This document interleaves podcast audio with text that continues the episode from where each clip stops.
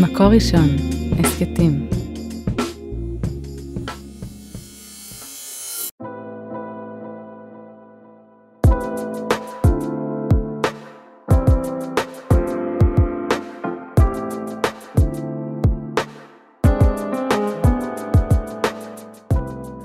שלום לכולם, שלום לכל המאזינים.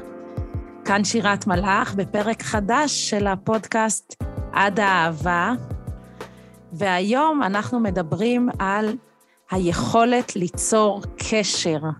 המיומנות הזאת המדהימה שכולם כל כך מנסים בתוך מפגש, בתוך דייט, לייצר קשר, ויש מי שזה קל לו וככה מדלג לתוך הסיטואציה, ויש מי שזה ככה יותר אה, קשה. ויושבת איתי כאן היום אודליה אלקובי. שלום, אודליה. אהלן. איזה כיף שאת פה. אה, אודליה היא מנכ"לית של ארגון תעצומות. היא עומדת בראש תעצומות. זה, תעצומות זה ארגון שמקדם את התחום החברתי והרגשי. אודליה היא גם דוקטורנטית בתחום המיומנויות החברתיות, וגם אימא לשישה. אה, בואי תספרי לנו, אודליה, מה זה בכלל תעצומות ומה זה תחום חברתי רגשי? הרבה שנים חשבו שהסיפור הזה של החברים זה מין גזירת גורל. יש לך, אין לך, אתה מתגלץ לזה או שלא, כמו שאמרת, ואנחנו היום מבינים בעולם וגם בארץ שזה משהו שהוא לא גזירת גורל בכלל. הוא ניתן לרכישה ולהקנייה ולפיתוח, וזה רלוונטי לכל תחומי החיים. אנחנו כאן, אני מבינה שזה במשבצת שלך, שירת, אבל בעולם העסקים זה לא פחות חשוב, ובעולם הילדים זה לא פחות חשוב, ובבני הנוער, ובעצם אדם הוא יצור חברותי, זה פוגש אותנו בכל מקום. כן, ואת בעצם עם השנים העמקת בתחום הזה. איך בכלל הגעת לזה? מה... איך נולדת לתוך זה? אה, הרבה, ש... בהכשרה שלי אני יועצת חינוכית ועבדתי בפנימייה לנערים עם הפרעות קשב וריכוז ולקויות למידה בכוכב השחר. מי שמכיר, ועברנו דירה מנסיבות משפחתיות להתקרב להורים שלי, ומשהו בי אמר, אולי אפשר, כמו שעושים בלמידה, תיווך, וכמו שיש שיטות להקנות מעבר למי שזה לא עובד לו ישר ובקלות, גם בתחום החברתי, וזה התחיל, זה התחיל מרצון שלי ללמוד את התחום, והלכתי ונפגשתי עם אנשי מקצוע, ואז הקמנו קבוצה חברתית אחת, ואמרנו, וואו, בואו נעשה את זה עם ילדים. כאילו נקנה להם, נראה להם שאפשר, והיום אנחנו עובדים בקנה מידה ארצי, וקורים דברים מאוד מאוד מרגשים. מאוד מאוד וואו, מרגשים. באמת מדהים. כשבעצם רוב העיסוק שלך הוא עיסוק עם אה, ילדים בתוך מערכות חינוך. ו... לא רק, לא רק, אנחנו גם עובדים הרבה עם מבוגרים. שבאים ללמוד איך לעשות את זה עם הילדים, יש לנו מכללה, אנשים באים מכל הארץ, אנחנו עובדים עם עיריות, אבל התחום הוא, הפוקוס או הידע זה ילדים ובני נוער, כשאנחנו מכשירים את המבוגרים שעובדים איתם, הורים. ואותם ילדים, שהיום הם בכיתה ד' או י"א או לקראת צבא, אותם ילדים אחרי כמה שנים, אחרי עשור, אולי אה, קצת פחות או קצת יותר, הם מגיעים לסיטואציה של בה הם מחפשים בן או בת זוג. ואולי בפנטזיה שלהם הם ממש ממש מקווים שזה פשוט יקרה, והם יפגשו אותו או אותה בחיים באיזה רקע טבעי, ושהיופי שלהם והאור שלהם כבר יצא החוצה. אבל uh, הרבה מאוד נפגשים במסגרת שהיום אנחנו קוראים לה דייט, פגישה, שזאת מסגרת שגם ככה היא לא ממש אה, מזמנת אה, קרבה ואינטימיות, ויש לה הרבה חסרונות, למרות שיש לה גם הרבה הצלחות. ואותו ילד שבכיתה ד' אה, לא היה אחד מהמובילים החברתיים, אולי עשו עליו חרם, אולי הוא חווה דחייה, אולי היא הרגישה באופן סובייקטיבי שכל החברות בתיכון לא אוהבות אותה. אותו גבר ואישה מגיעים לפגישה, לדייט. ומה קורה שם? אז אולי לפני מה קורה שם, אני רוצה רגע לעשות אה, מובחנות, לערוך בין המושג מקובל למושג חברותי. זאת אומרת, כשאני מדברת על דייטים, אני מדברת יותר על המיומנות לעשות חברים, ויכול להיות מישהו שהוא לא היה מקובל, אבל היו לו חברים. ויכול להיות אפילו שהיה לו חבר אחד טוב, הוא הכיר איך נראית אינטימיות, ואיך נראה קונפליקט, ואיך אה, מתלבטים ואיך רבים ואיך משלימים, דרך החברות. אז כשאנחנו מדברים על יכולות חברתיות רגשיות, אנחנו מדברים לא על סטטוס חברתי, אלא על מיומנות.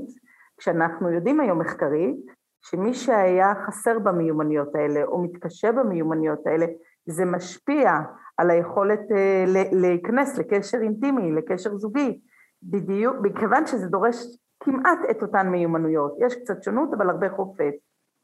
זאת אומרת שאם אני הייתי אה, ילדה בתיכון, שהשרירים האלה של, אה, של לעשות חברים, כמו שאת אמרת, הם לא שרירים שאני אימנתי אותם בילדות או בנערות, אז יהיה לי יותר מאתגר ליצור את הקשר הזוגי הזה. כן, תמיד יש יוצאים מן הכלל, אבל בוא נגיד לפי המחקרים או בקורולציות, כן. כן, כי, כי בסוף לדעת להתחיל שיחה, לדעת איך להתמודד עם זה שפגעתי ולא התכוונתי, העלבתי, נעלבתי, לפתוח את הדברים, לדבר עליהם, זה שריר. זה, זו מיומנות, לדעת לעשות את הדבר הזה.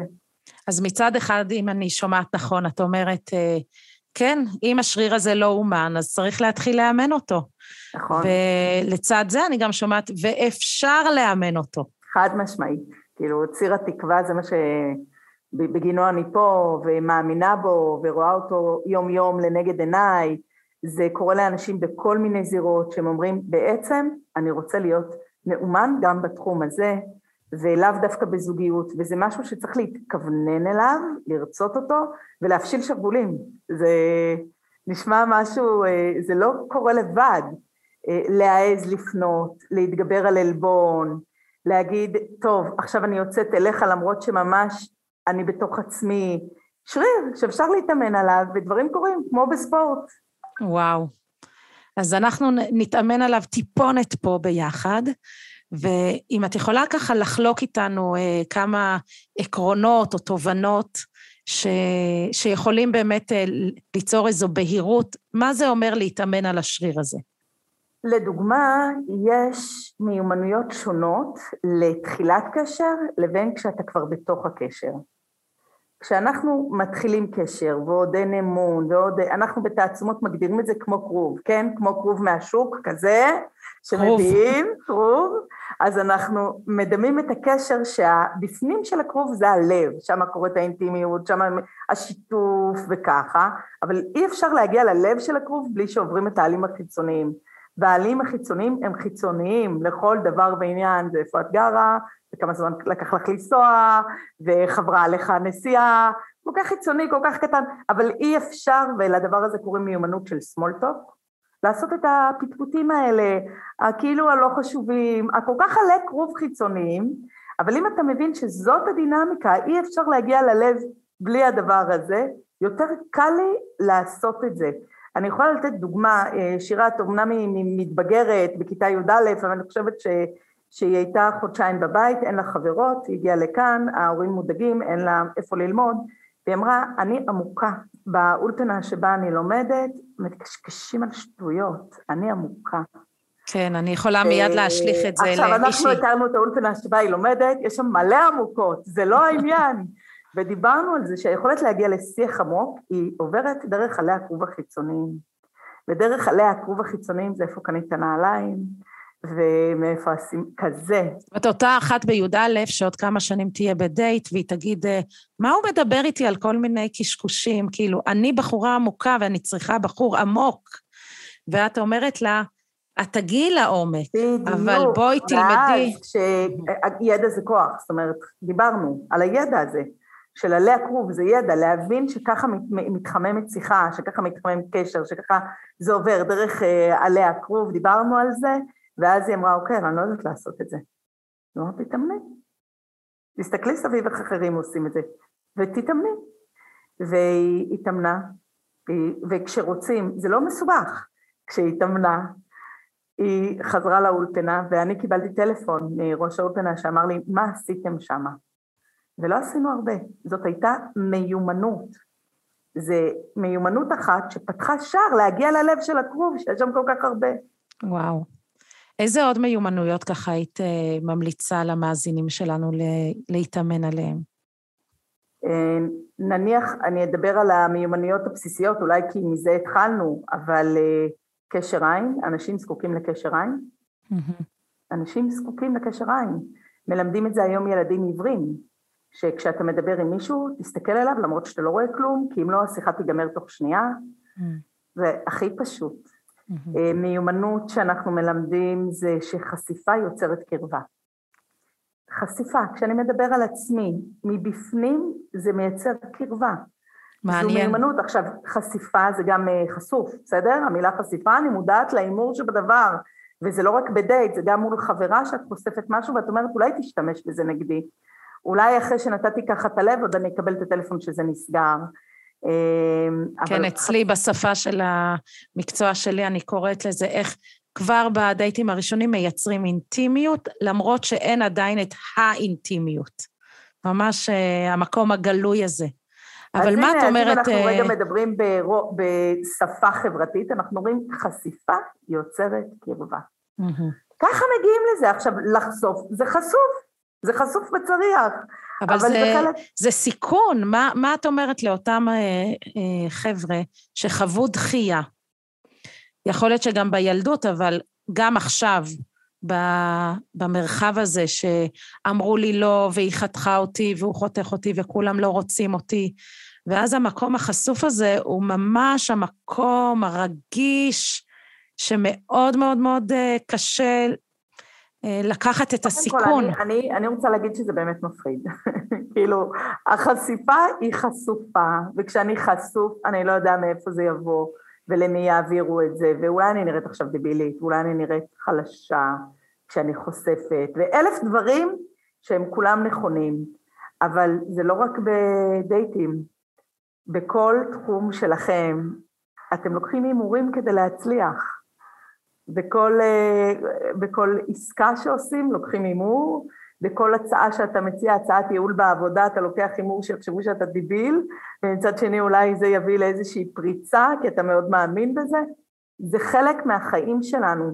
אני חושבת שהבילדין בחיים שלנו זה ההבנה שהיוזמה היא חלק מזה, לחשוף זה ליזום, ושכישלון או שדברים לא עובדים זה חלק מהעשייה. בשיחה המקדים, המקדימה בינינו את סיפרתי על חוק ה-2080. נכון. אה, יש לנו חוק כזה שבעיקר אה, יש כאלה שהם יותר חוששים. יש, יש כאלה שהם יותר אה, קדימה ומסתערים על המשימה, יש כאלה שהם יותר חוששים, ואנחנו מלמדים את חוק ה-2080, אנחנו לוקחים את זה מחוק פרטו, שבעצם אומר ש-20 אחוזים מניב 80 אחוזים. מה זאת אומרת? רגע, אני איתי, איתי, שירת, כן. 20 אחוזים מניב 80 אחוזים. אנחנו יודעים שאם יש לי ארון בגדים מלא, בסוף 20 אחוזים ממנו אני לובשת 80 אחוז מהזמן. יש לי עוד 80 mm. אחוז בגדים, אבל לרוב זה 20 אחוז. למה אני מביאה את זה? כי רוב ה-80 אחוזים הם לא בשימוש, אבל ה-20 אחוזים שכן זה עובד מצוין וצריך למצוא אותם. זאת אומרת, אולי מראש ללכת לדייטים שזה נשמע יותר לכיוון יותר מתאים, ולהמר שם על ה-20 אחוזים האלה, זה סוג של הימור, וחלק יצליח וחלק לא, ככה זה בחיים. עכשיו, אם אני אלך אה, לזירה שאני באה ממנה, חברתית-רגשית, אנחנו אומרים, תיזום, תיזום עם ה-20 אחוזים, ואל תיבהל כשהוא אומר לך, לא, אני לא יכול היום, אל תיבהל, ש... כי רק 20 אחוזים מצליח, אבל יש עוד, זה לא הכל, ולא מפעם אחת לגזור סיפור או נרטיב שהוא מאוד מאוד מחליש. זאת אומרת, זה גם היוזמה וגם הפרשנות ל-80 אחוז. נכון, אבל אני חושבת שכשמבינים שרק 20 אחוז אה, מניב את הרוב, יותר קל לקבל את זה שלא הכל הולך, ואני פשוט צריך למצוא את המתאים כשזה יבוא. כן, כן. אני רוצה גם להעלות כאן את הנושא של הצרכים החברתיים השונים. כי יכול להיות בחור... אני מרגישה שזאת אחת הבשורות שלנו בתעצומות, ההבנה שאנשים זקוקים לחברים באופנים שונים. אני בטוחה שזה משפיע על זוגיות קיימת או ביצירת זוגיות, אז בואי אני רגע ארחיב על זה, שיכול להיות זוג הצורך של הבחורה בקשר ובאינטנסיביות בתוך הקשר הוא גבוה לצורך הדוגמה, ושל הבחור הוא אחר, שונה, שונה אז, ממנה. אז אני אפילו מגדירה את זה, אני ממש מציירת ציר, שבקצה אחד יש צורך חברתי גבוה ובקצה השני יש צורך חברתי נמוך, ואפשר להיות בכל מקום על הציר, ומי שהביאה את הבשורה הזאת לעולם זה סוזן קין, שהיא כתבה את הספר שקט, כוחם של מופנמים בעולם שלא מפסיק לדבר, והיא מדברת על זה שיש שונות חברתית. עכשיו, למה זה קריטי הידע הזה? כי אם אני עם צורך חברתי גבוה, צורך חברתי גבוה זה אומר שאני אוהבת הרבה חברים ומומלץ גם אינטנסיבי. הקצב, הכמות שאני רוצה, הוא גבוה. ההודעות, ההקלטות, על להיות נוכח, על להיפגש, גם מחר וגם אתמול וגם מחרתיים. ומה הבעיה גם לדבר בטלפון חזור אם אה, הרגע נפגשנו? זאת אומרת, הצורך חברתי גבוה הולך למקום האינטנסיבי, בעוד אנשים עם צורך חברתי נמוך, אנחנו כבר יודעים מחקרית, הם זקוקים לזמן עם עצמם. הם, זה, זה בבילדין, והם אוהבים חברים, אבל מעט. ואם אפשר גם בעדינות, הם גם לא אוהבים מלא קבוצות וואטסאפ, זה חופר, זה הולך ביחד. עכשיו, מה אנחנו גם יודעים מבחינה זוגית? מוכח שהרבה פעמים צורך חברתי גבוה נמשך לצורך חברתי נמוך. זאת הפכים. סוזן קיין כותבת את זה בספר שלה. זאת אומרת שאם אני עם צורך חברתי גבוה, מבחינתי זה שנפגשנו אתמול, למה הוא לא מתקשר מחר? מה קורה? למה אנחנו כבר לא קובעים, קובעים הלאה? והוא מבחינתו עם צורך חברתי נמוך, הוא רגע מעכל, מבחינתו שנייה, זה בסדר, זה מתקדם מעולה. זה שאני לא כותב שום הודעה, זה לא אומר שזה לא מתקדם.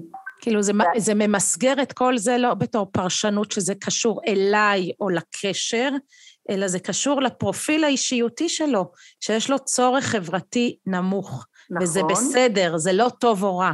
ואני חושבת שגם המשמעות של מה שאני אומרת, חוץ מהפרשנות שאת מביאה, שירת, זה גם כבוד לשונות. Mm.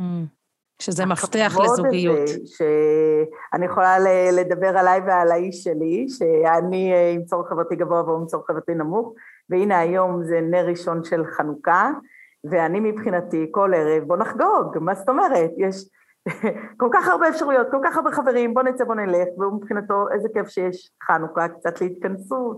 את יכולה לחלוק איתנו איזה סיפור, הבאת כדוגמה אותך ואת האיש שלך, אבל דווקא לא מתקופה שאתם כבר, הזוגיות שלכם בשלה, אלא למשהו ככה יותר פרה-היסטורי, שהמקומות האלה התנגדו. אני חושבת זה באמת היה מסובך.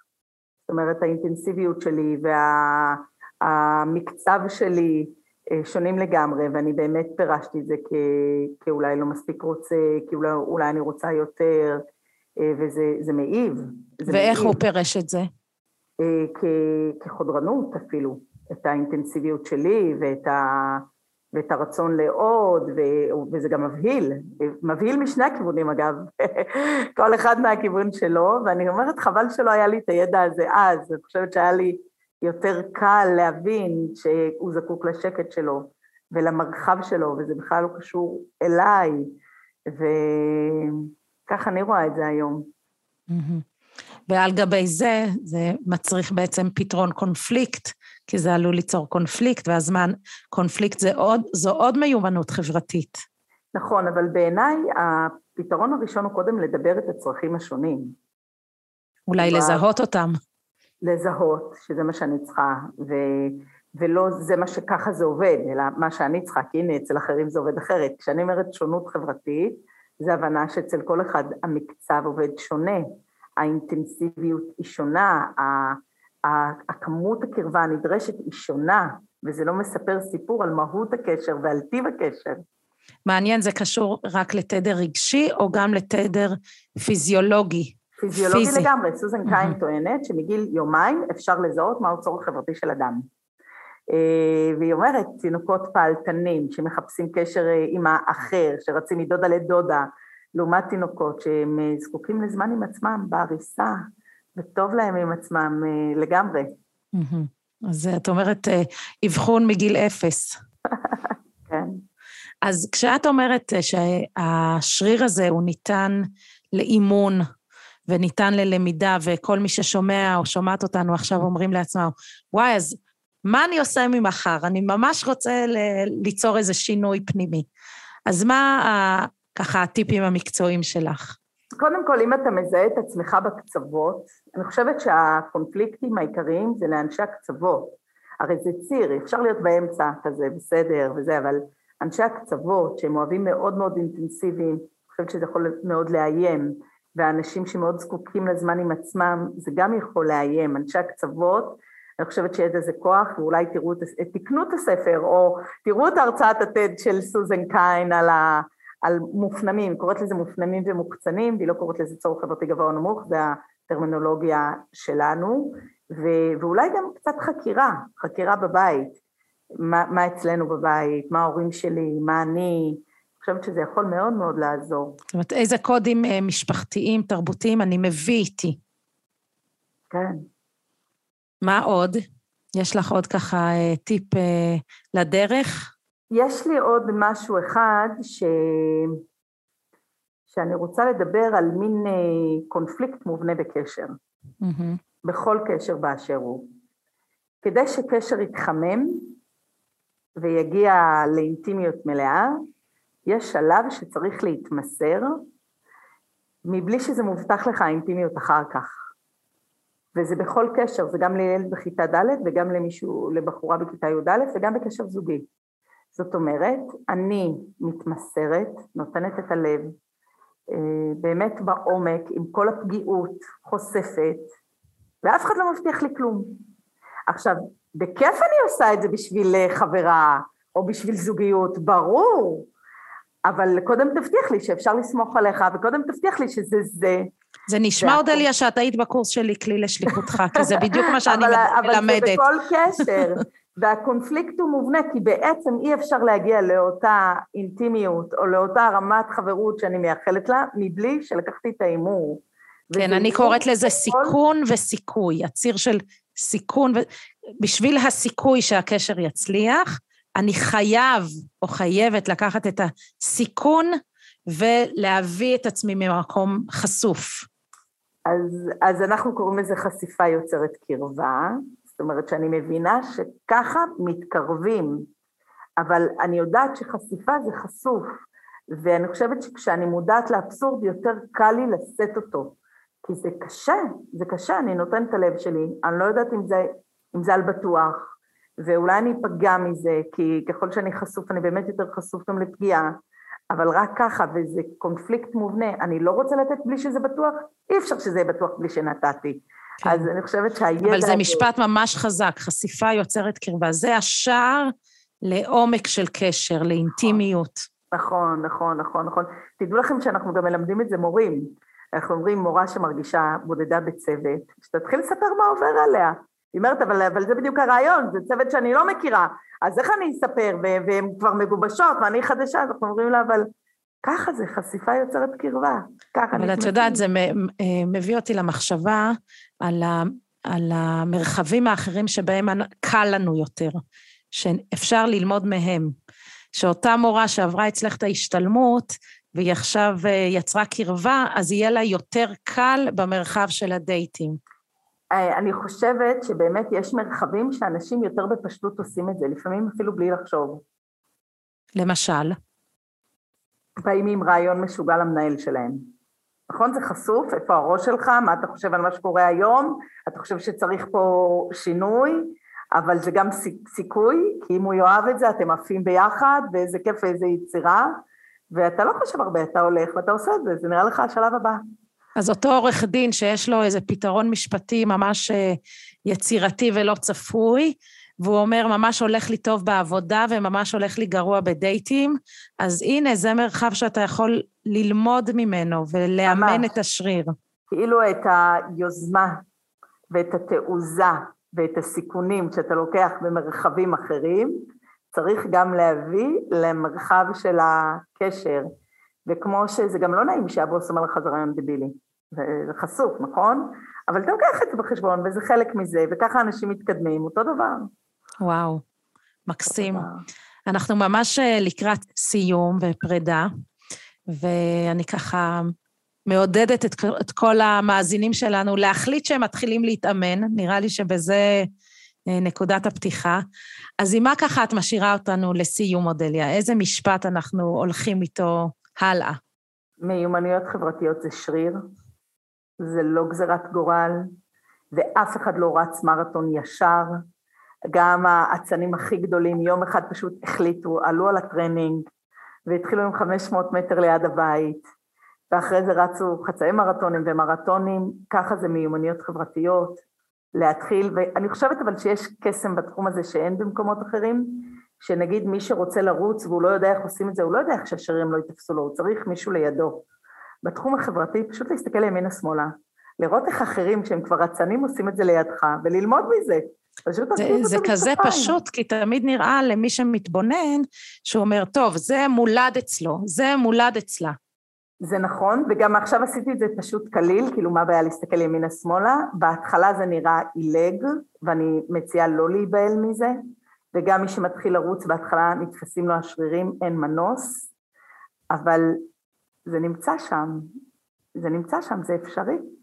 אולי לפני שאנחנו נפרדים, בכל זאת גם אני רוצה מילה אחת על החוויה הזאת של הלבד.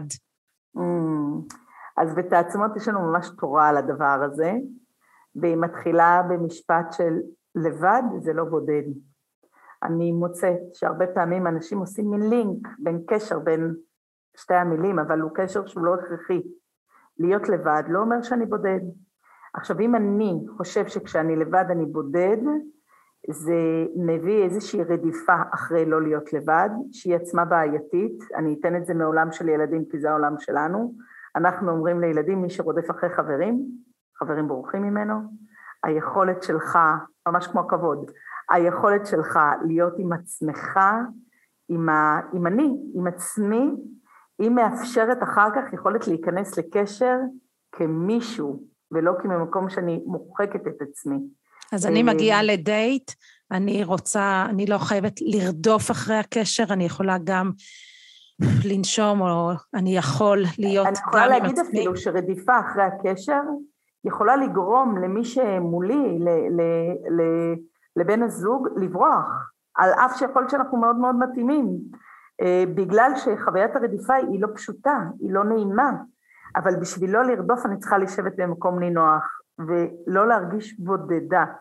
היכולת להבין שלפעמים אני לבד, והלבד הזה הוא גם קורה בתוך קשר, כאילו זה נשמע... זאת אומרת שאם היא בוחרת לצאת uh, עם חברות שלה עכשיו, זה לא אומר שהיא לא אוהבת אותי, זה לא אומר שהקשר שלנו לא מספק, זה בסדר.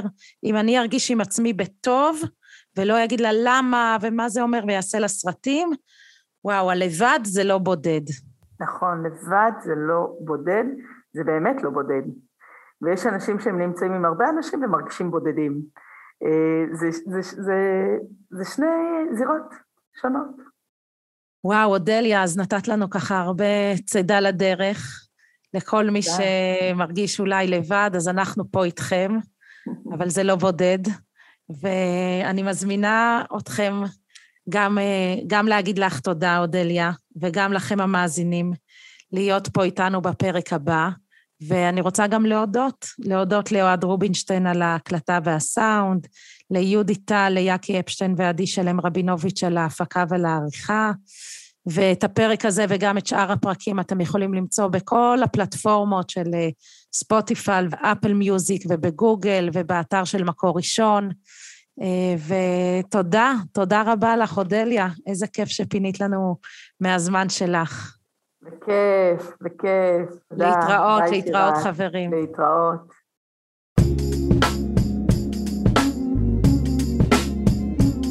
מקור ראשון, הסכתים.